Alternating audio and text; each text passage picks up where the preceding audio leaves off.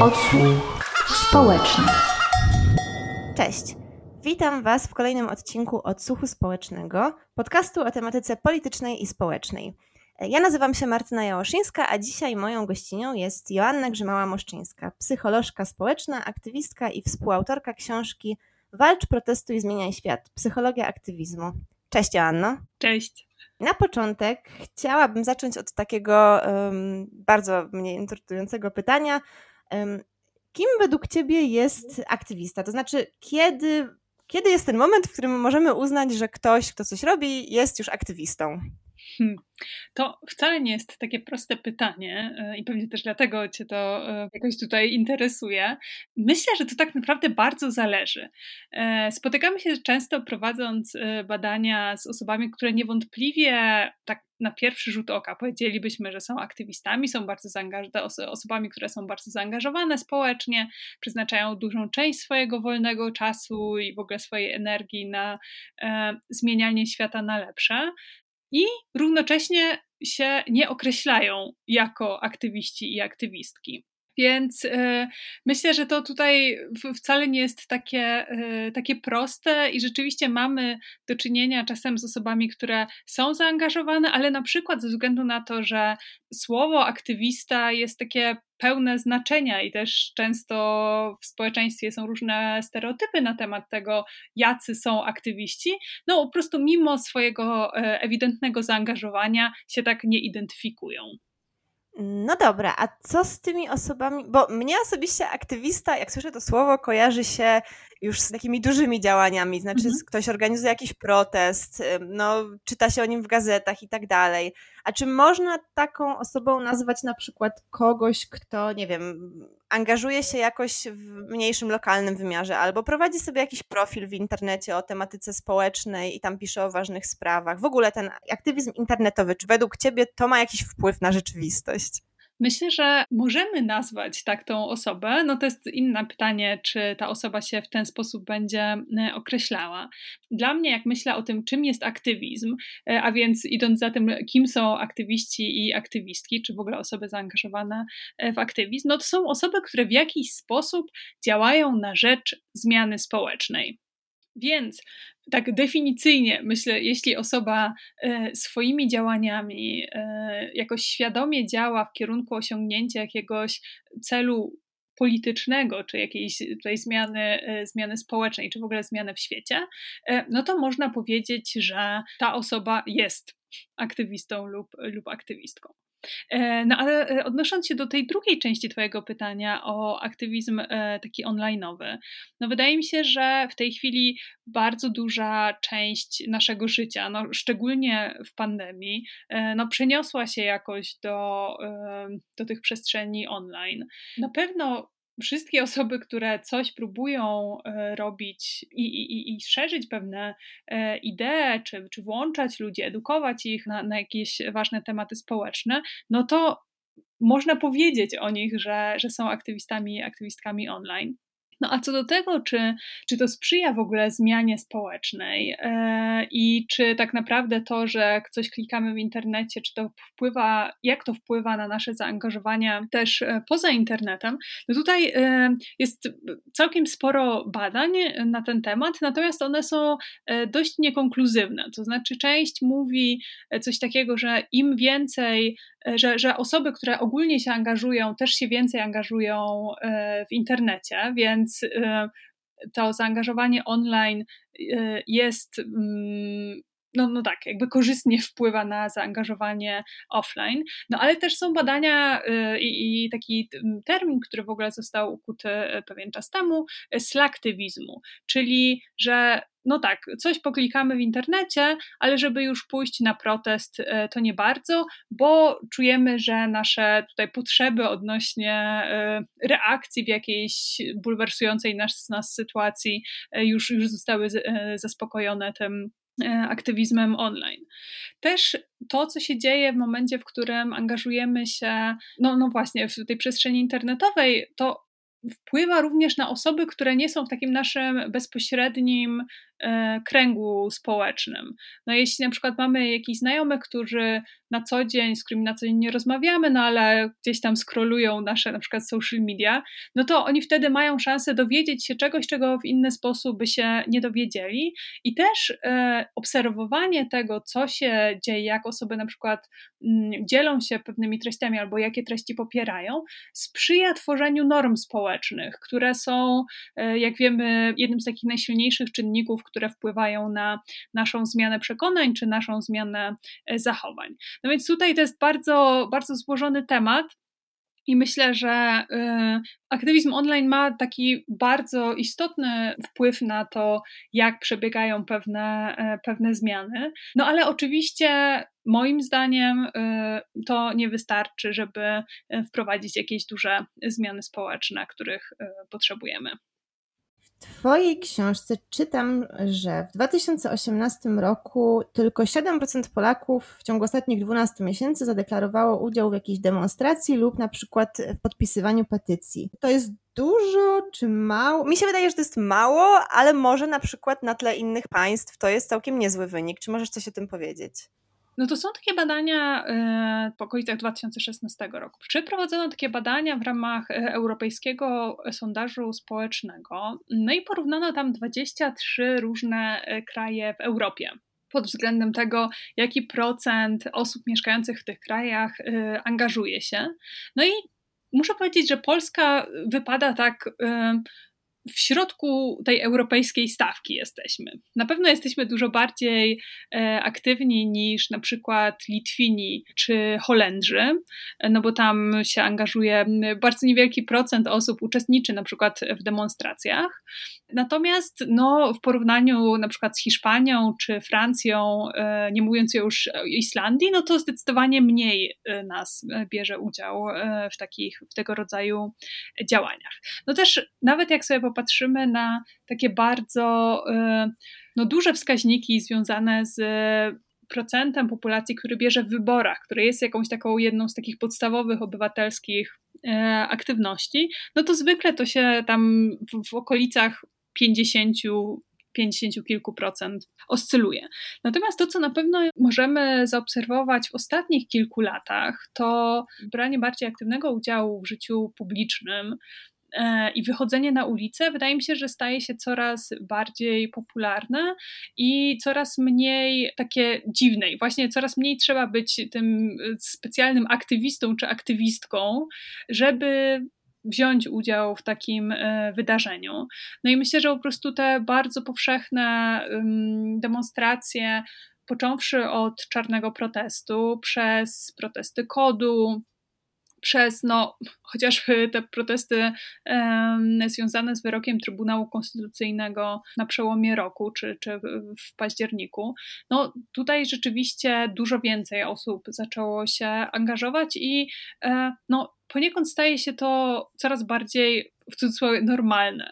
I są e, takie e, badania przeprowadzone na próbach reprezentatywnych, z początkiem e, tego roku, e, które pokazały, że blisko 11% e, Polek i Polaków brało udział w protestach przeciwko zaostrzaniu prawa aborcyjnego.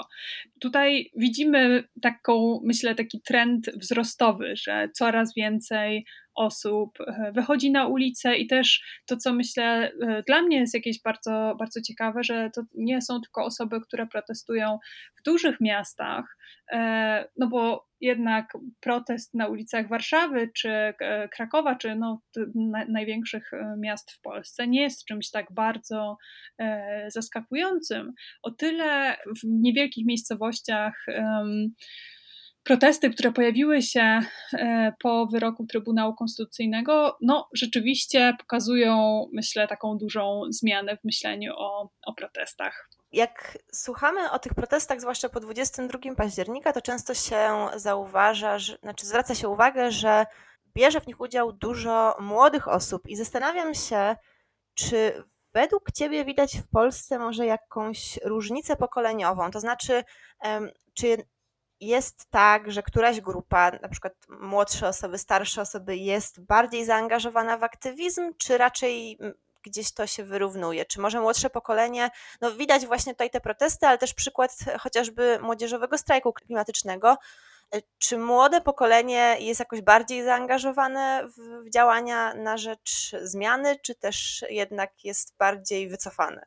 Myślę, że to też e, dość mocno zależy od e, obszaru, którym się zajmujemy. No bo na pewno, tak jak właśnie powiedziałaś, na przykład młodzieżowy strajk klimatyczny to jest taki ruch, który no w ostatnich kilkunastu czy kilkudziesięciu, no, no w zasadzie po 89 roku, wydaje mi się, że nie widzieliśmy takiego zrywu wśród tych najmłodszych e, osób. No i to myślę jest, jest super też, jak obserwujemy osoby, które pojawiają się na paradach równości, e, osoby, które pojawiają się teraz na, e, na protestach po 22 października, że widać coraz więcej młodych osób, często nawet jeszcze mm, niepełnoletnich, Natomiast są też takie obszary zaangażowania, które, mm, które są bardziej popularne wśród osób starszych, czy osób e, powiedzmy po pięćdziesiątce. Czyli na przykład tutaj mam na myśli protesty Komitetu Obrony Demokracji, które no ewidentnie przyciągały i wciąż przyciągają raczej pokolenie y, zdecydowanie starsze od tych osób, które biorą udział w młodzieżowych strajkach klimatycznych. No dobrze, ale tam wspomniałaś, że 10% ostatnio się zaangażowało w te protesty, a jak wiemy, to były jedne z większych protestów y, w mhm. ostatnich latach. Y, więc to nadal jest, nie jest jakiś super wynik i zastanawiam się, co powinniśmy robić, żeby angażować po prostu więcej osób. Czy jest na przykład, nie wiem, przepis na wychowanie aktywisty, zwrócenie uwagi na jakieś wartości i cechy, które powinniśmy przekazywać e, kolejnym pokoleniom, żeby one że powinny się bardziej angażować społecznie?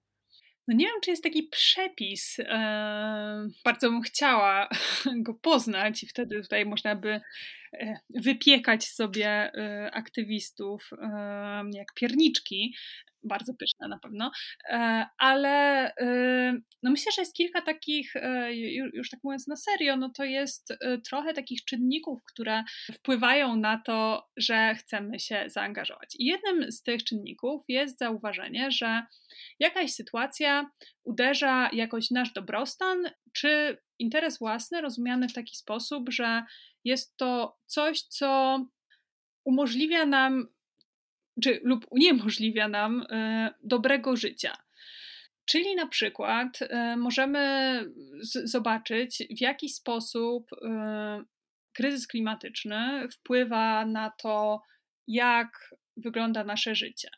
Że jest coraz bardziej gorąco, że ceny żywności znacząco rosną, że nie, jakby trudno może nam być planować różne rzeczy że bliskie nam osoby, albo jeśli na przykład mamy dzieci, że no ta przyszłość, która w tej chwili się jakoś rysuje, no jest bardzo mało zachęcająca. Takim interesem własnym może być to, że lubimy mieć na naszej ulicy czy w naszym mieście drzewa, bo wiemy, że po pierwsze jest to po prostu przyjemne, a po drugie wiemy, że na przykład wpływa to na e, to, że w mieście będzie chłodniej. No i walka o to, żeby mm, nie wycinać tych drzew, albo uczestnictwo w demonstracjach klimatycznych, ma szansę w jakiś sposób e, pomóc nam zadbać o ten nasz e, interes własny. Drugim takim czynnikiem, który często wpływa na to, że chcemy się mm, zaangażować, jest takie poczucie relatywnej deprywacji. Czyli, tak mówiąc po ludzku, kiedy widzimy, że generalnie, że jest nam gorzej niż komuś y, innemu, że odbiera się nam jakieś prawa, czyli że to może być albo tak, że widzimy, że Jeff Bezos ma jakąś niewyobrażalną ilość pieniędzy, a nam nie starcza do pierwszego, albo że nasza sytuacja w czasie znacząco się pogorszyła.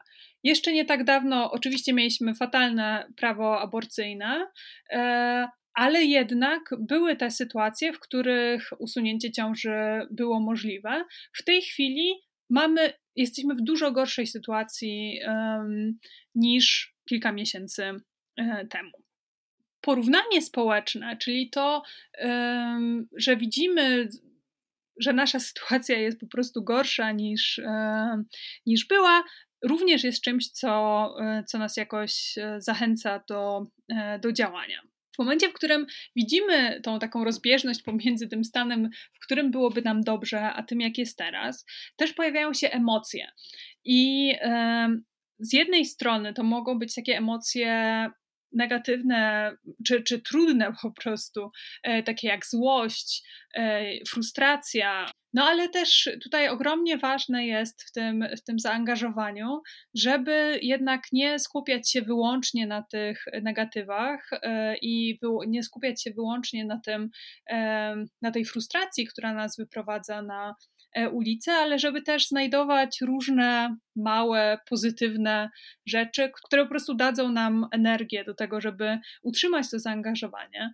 No bo też jednak często jest tak, że te sprawy, na rzecz których działamy, no to nie są takie sprawy, które można, w których można osiągnąć sukces z dnia na dzień. Tylko to raczej jest maraton, a nie, e, a nie sprint. No i też są takie czynniki, które nas jakoś zachęcają do, do zaangażowania, takie jak na przykład empatia, czyli po prostu widzimy, że no okej, okay, my jesteśmy w jakiejś powiedzmy w miarę dobrej sytuacji, natomiast widzimy, że ktoś nam bliski albo ktoś, z kim jakoś się um, identyfikujemy, cierpi. I widzimy jakąś bardzo konkretną sytuację, w której tej osobie jest gorzej i co w związku z tym moglibyśmy zrobić. E, no i też takie poczucie solidarności jest właśnie tym, co może nas jakoś e, tutaj zachęcać do, do zaangażowania. Odsłuch społeczny tak się zastanawiam. Powiedziałaś bardzo dużo o tym, właśnie jak te wewnętrzne czynniki gdzieś tam nas motywują. Zastanawiam się, co mogą robić organizacje, żeby zachęcić ludzi do włączenia się w działalność. Bo znowu, e, i ty i ja mieszkamy w dużych miastach, gdzie jednak ten próg wejścia do tego, żeby się włączyć w jakiś aktywizm jest jednak no dosyć niski, bo no, w Warszawie co chwilę są jakieś demonstracje i w zasadzie wystarczy, że wyjdę z domu i na jakąś trafię. Ale jeśli ktoś jest w małym mieście albo nawet na wsi, gdzie nie ma tych organizacji, i to jednak wydaje mi się, że jest dużo trudniej. I jak, jak te, dział- te organizacje, ci aktywiści mogą zachęcać ludzi do tego, żeby się do nich, e, żeby się włączyli w działanie razem z nimi? No tak, faktycznie to, e, to czasem jest e, trudniejsze, żeby się włączyć, kiedy mieszkamy w miejscu, w którym to nie jest tak popularne. Ale e, no, no też to, co się wydarzyło w pandemii, no to, że bardzo dużo wszystkiego, ale w tym również aktywizmu przeszło do, e, do bycia online. I też, tak jak mówiłyśmy wcześniej, jest trochę różnych rzeczy, które można wciąż robić zdalnie. E, oczywiście nie jest to też tak przyjemne, no bo jednak umówmy się, sporo w takiej działalności społecznej, poza tym, że no, czujemy, że robimy coś ważnego, czujemy, że e, to nasze zaangażowanie przynosi jakieś istotne jakby wnosi coś e, do świata, czujemy, że coś, e, coś znaczymy, no to jednak też bardzo motywującym czynnikiem jest to, że możemy być osobami, które myślą podobnie jak my, które mają podobną wrażliwość i po prostu samo bycie w grupie, bycie razem w, e, wokół, czy, czy spotykanie się wokół tej sprawy, która dla nas jest istotna, no jest po prostu takim czynnikiem, który też, też nas jakoś e, dodatkowo e, motywuje.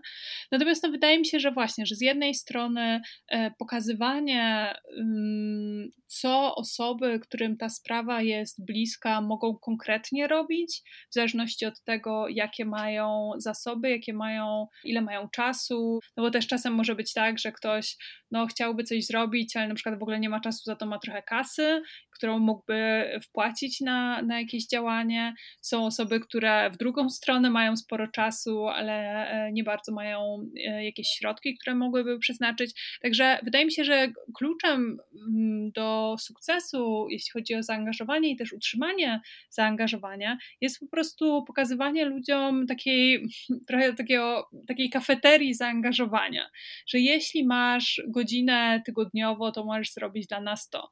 Jeśli masz 10 godzin tygodniowo, to możesz zrobić dla nas to. Także jakby dostosowywanie tych form zaangażowania do, e, do możliwości e, osób zainteresowanych e, działaniem no jest czymś strasznie ważnym, czego też czasem niestety organizacje nie robią. A myślę, że, że, że warto, aby to, aby to robiły. Trochę wracamy tutaj, wydaje mi się, do tego pierwszego pytania, czyli właśnie tego, kim jest aktywista i to jednak pokazuje, że no właśnie, niekoniecznie musimy nazywać aktywistą kogoś, kto organizuje wielką demonstrację, ale właśnie kogoś, kto działa nawet na zapleczu i robi jakieś niewielkie rzeczy, bo akurat ma też trochę czasu, prawda? Tak, zdecydowanie. I też e, wydaje mi się właśnie, że często taka praca, która jest taka mało spektakularna, która nie wiąże się z chodzeniem e, do mediów, która nie wiąże się z byciem w blasku fleszy, no jest naprawdę super, super istotna.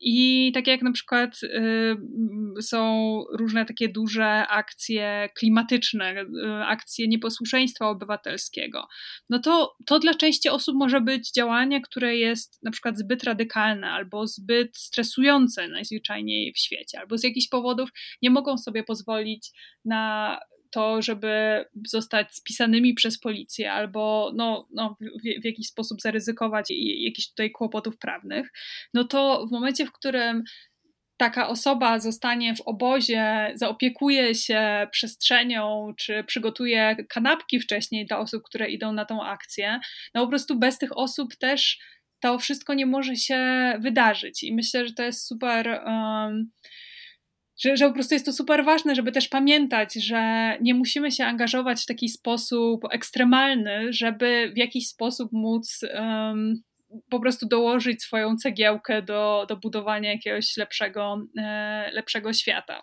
Mam taką e, anegdotę, która nie wiem, czy, czy tutaj jest na nią miejsce, ale się, się nią podzielę z historia mojej koleżanki, która e, brała udział e, w zeszłorocznej akcji obozu dla klimatu. Celem tej akcji było zablokowanie e, działalności e, jednej z kopalni odkrywkowych. E, no i grupa tej, tej mojej koleżanki podzieliła się na dwie podgrupy. W jednej grupie były takie osoby, które były super sprawne i tutaj miały dużo takiej energii i, i woli, żeby e, też wejść jakoś, no, no tak żeby dopiąć swego i e, żeby też potencjalnie być w jakimś e, zwarciu z policją. E, no a druga część tej grupy była taka, no, no to by, by były jakieś osoby, które miały trudności z przemieszczaniem się, ktoś miał jakąś kontuzję nogi. No i ta druga grupa bardzo, no i ta jedna grupa pobiegła i tam próbowała dopiąć swego. Okazało się, że doszli do miejsca, w którym ściana tej kopalni była mm, tak stroma, że nie udało się im y, zjechać do tej kopalni w bezpieczny sposób, no więc niestety ta, y, ten ich cel nie, nie został osiągnięty. Natomiast ta wolniejsza grupa no, szła sobie bardzo powoli. W którymś momencie nawet policja, która e, im towarzyszyła, żeby tutaj blokować ich działania, machnęła na nich ręką, bo no właśnie były te osoby bardzo wolne i w ogóle bez, no, wydawało się, że są już beznadziejne i, i że po prostu już w ogóle nie, nie rokują, żeby coś tutaj miały e, zrobić. Natomiast one tym bardzo spokojnym krokiem doszły do miejsca, w którym spokojnie mogły wejść do kopalni, zablokować jej działanie, zrobić sobie zdjęcia i pójść dalej. Jest to taka historia, która bardzo jakoś mnie zawsze e, porusza i pokazuje, że nie trzeba być super silnym, sprawnym e, aktywistą, który ma wiele tutaj gotowości na zwarcia i, i, jakieś takie ekstremalne działania, a można równocześnie zrobić coś e, bardzo no, ważnego i osiągnąć swój cel, niekoniecznie się napinając straszliwie. Super, ja bardzo wspieram ten przekaz. To, co jeszcze chciałabym poruszyć, to tak sobie myślę, bo my tutaj dużo bardzo mówimy właśnie o grupach, ale mamy też taką grupę, nomen omen, mm, samotnych aktywistów. Od razu do głowy przychodzi mi na przykład e, Maja Staśko, czy Bart Staszewski, czy Jan Śpiewak i zastanawiam się, co według Ciebie jest e, lepszym sposobem działania. Jakby każdy z tych, każda z tych metod ma swoje zalety i wady. Co Ty o tym myślisz? Czy lepiej działać w pojedynkę, czy można wtedy odnieść większy skutek, czy jednak mimo wszystko nadzieja e, na największą zmianę leży w tych, w tych działaniach masowych?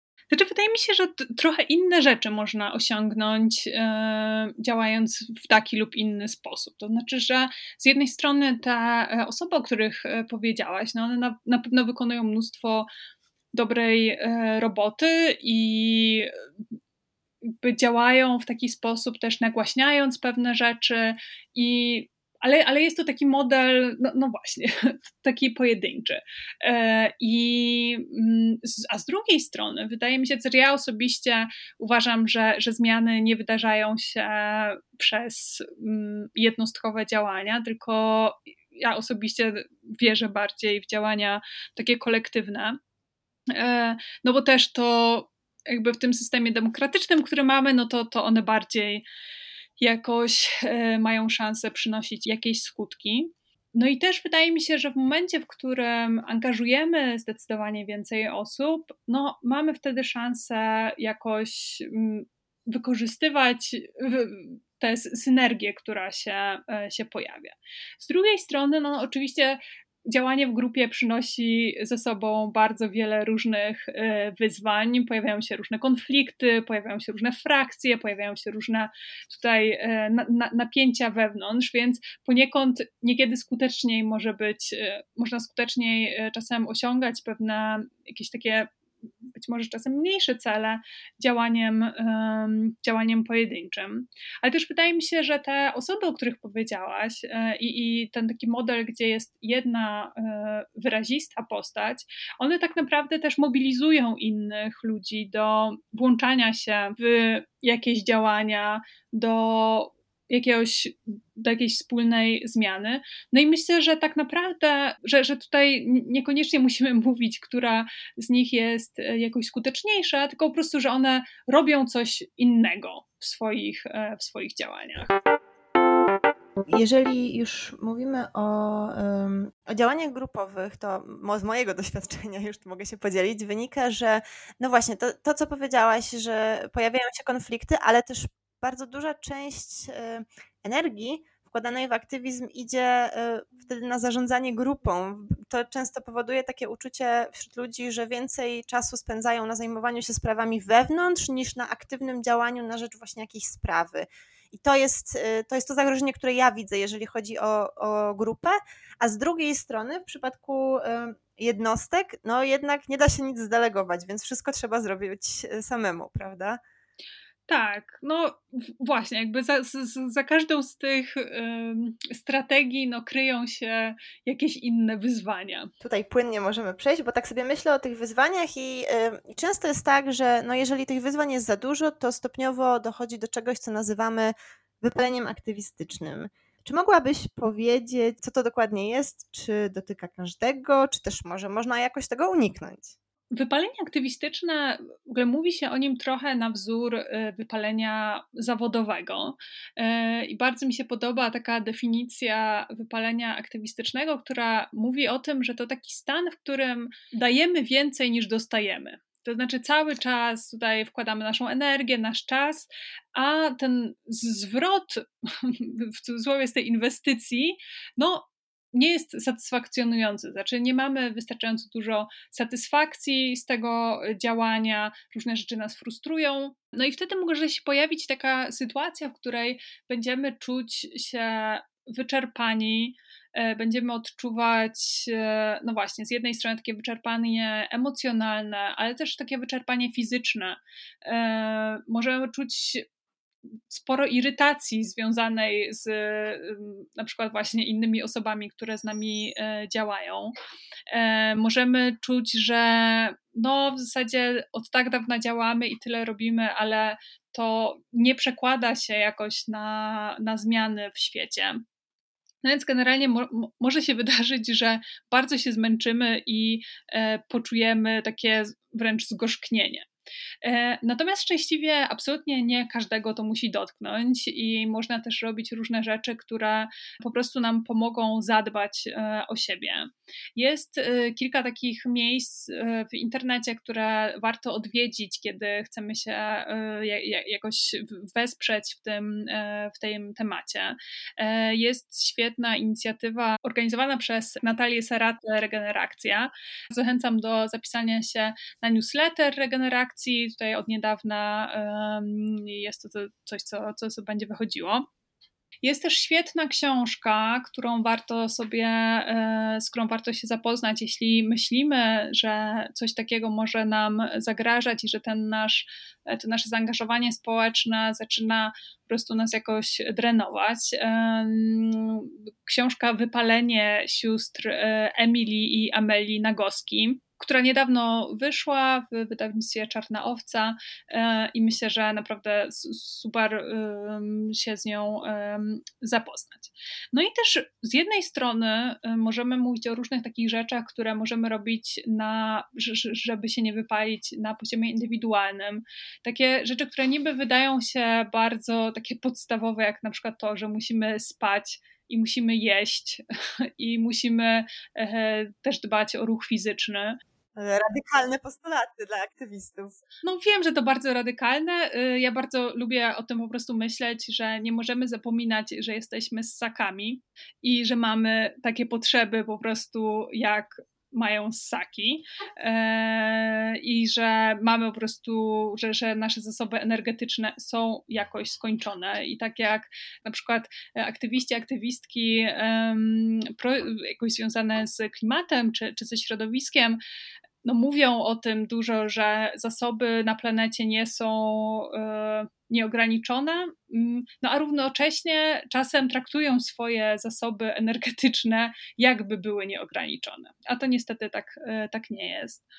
Natomiast e, też to, o czym trochę mniej się mówi, a myślę, że się powinno, to bardziej taka strona organizacyjna, takie zastanowienie się wspólne nad tym, jakie mamy normy w grupie, czego oczekujemy. Czy oczekujemy, że ktoś nam będzie odpisywał na wiadomości na Messengerze o godzinie 23 w sobotę, czy na przykład umawiamy się na jakieś momenty, w których się koordynujemy i mamy jakieś spotkania, ale też tak, żeby to po prostu nie przejmowało całego naszego życia, chociaż wiem, że to wszystko są bardzo radykalne postulaty.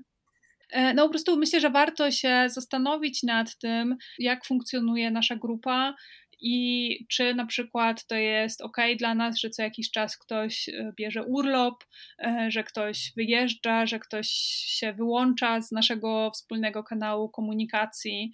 E, no bo niestety też jest całkiem sporo badań, które pokazują, że w niektórych grupach działających na rzecz zmiany społecznej, takiej lub innej, no są takie normy, pojawiają się takie, taka kultura męczeństwa, takie normy, że tutaj no jak możesz wyjechać na urlop, czy po prostu zrobić sobie wakacje w momencie, w którym grupa XYZ no, bardzo cierpi i że tutaj to byłoby naprawdę okropne, jeśli, e, jeśli postanowisz odpocząć. Więc to też myślę jest strasznie ważne, żeby nie mówić o tym słynnym self-care, e, tylko które też często jest tak w bardzo kapitalistyczny sposób przejęte, że to jeśli kupisz sobie świeczkę za 50 zł i maseczkę za 30 e, i napijesz się do tego szampana za 200, no to od razu wszystko będzie super. Ten self-care wcale nie musi być jakoś, po pierwsze, nie musi być drogi, bo po prostu na przykład spanie nie kosztuje wiele, a czyni naprawdę cuda ale też, żeby, no właśnie, nie ograniczać się do tego self-care'u, ale też myśleć o, o takim kolektywnej trosce o siebie nawzajem. I um, no, w aktywizmie no, najczęściej po prostu, mówiąc bardzo brzydko, zasobem jesteśmy my sami i my same, więc e, tutaj musimy naprawdę o siebie dbać, żeby nie gubić e, wartościowych e, członki i członków naszych drużyn zmieniających świat. Super, że o tym powiedziałaś, bo to właśnie miało być moje kolejne pytanie, czyli co robić w organizacjach, żeby gdzieś się nie wypalali. I może dodam od siebie taki cytat, który mi bardzo zapadł ostatnio w pamięć. Jest taka, była taka feministyczna e, działaczka Audre, Audre Lorde, mhm. która powiedziała, że dbanie o siebie jest czynnością rewolucyjną. I to jest y, dla mnie bardzo ważny cytat, bo no właśnie, jeśli mamy aktywistkę lub aktywistę, który jest wypalony, no to nie zdziała wiele, a, no a bez tego nie przeprowadzimy rewolucji, więc odpoczynek i dbanie o to, żeby się nie wypalić, to jest właśnie czynność rewolucyjna. Jak najbardziej, bardzo się z tym zgadzam. I moje ostatnie pytanie do ciebie. Wyobraźmy sobie, że mamy taką osobę, która właśnie myśli o tym, że chciałaby się jakoś zaangażować. I jakbyś mogła powiedzieć, od czego zacząć? Hmm, no myślę, że warto jest zacząć od tego, żeby znaleźć coś, co nas naprawdę jakoś e, interesuje, dotyka, rusza, mówiąc tak potocznie.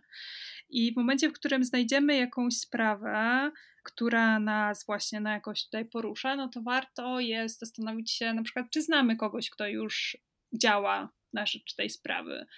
E, jeśli nie, no to napisać, skontaktować się z jakąś grupą w naszej okolicy, na przykład, która się tym zajmuje i zapytać co możemy zrobić, jak się możemy włączyć też myślę, że to co, to, co warto zrobić, no to na przykład, jeśli właśnie nie znamy jakiejś takiej osoby bezpośrednio, no to rozglądnąć się, czy w naszym otoczeniu nie ma kogoś, kto jakoś też na przykład chciałby się włączyć, bo z moich doświadczeń wynika, że dużo łatwiej takie rzeczy robi się wspólnie gdzie no nie musimy po prostu iść e, jako ta osoba, która do, do, jakiejś grupy, gdzie nikogo nie znamy, tylko zawsze raźnie jest pójść z jakąś drugą osobą, z, z, jakąś znajomą osobą.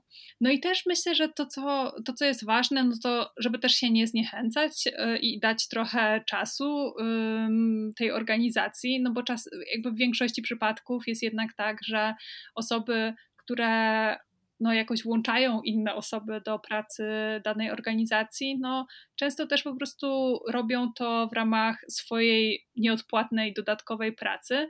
No i czasem nie jest to tak świetnie zorganizowane, jakbyśmy e, tego e, oczekiwali. Więc tak, myślę, że też trochę warto mieć wyrozumiałości dla e, czasem na przykład nie do końca tak e, zorganizowanych aktywistów i aktywistek, do których e, chcielibyśmy e, dołączyć. Myślę, że też fajnie jest znaleźć sobie jakiś taki swój niewielki projekt na początku, coś, co rzeczywiście da nam takie poczucie, że no, coś udało się nam osiągnąć. Czyli bardziej byłoby, byłaby to walka o niewycinanie trzech drzew przed, na naszej ulicy, niż no, od razu zmiana polityk na poziomie globalnym. Więc też, żeby tak sobie dopasować te nasze e, siły do e, tutaj e, możliwości. Tak, zaczynamy od małych projektów, a później już samo tak, się potoczy. Tak, zdecydowanie.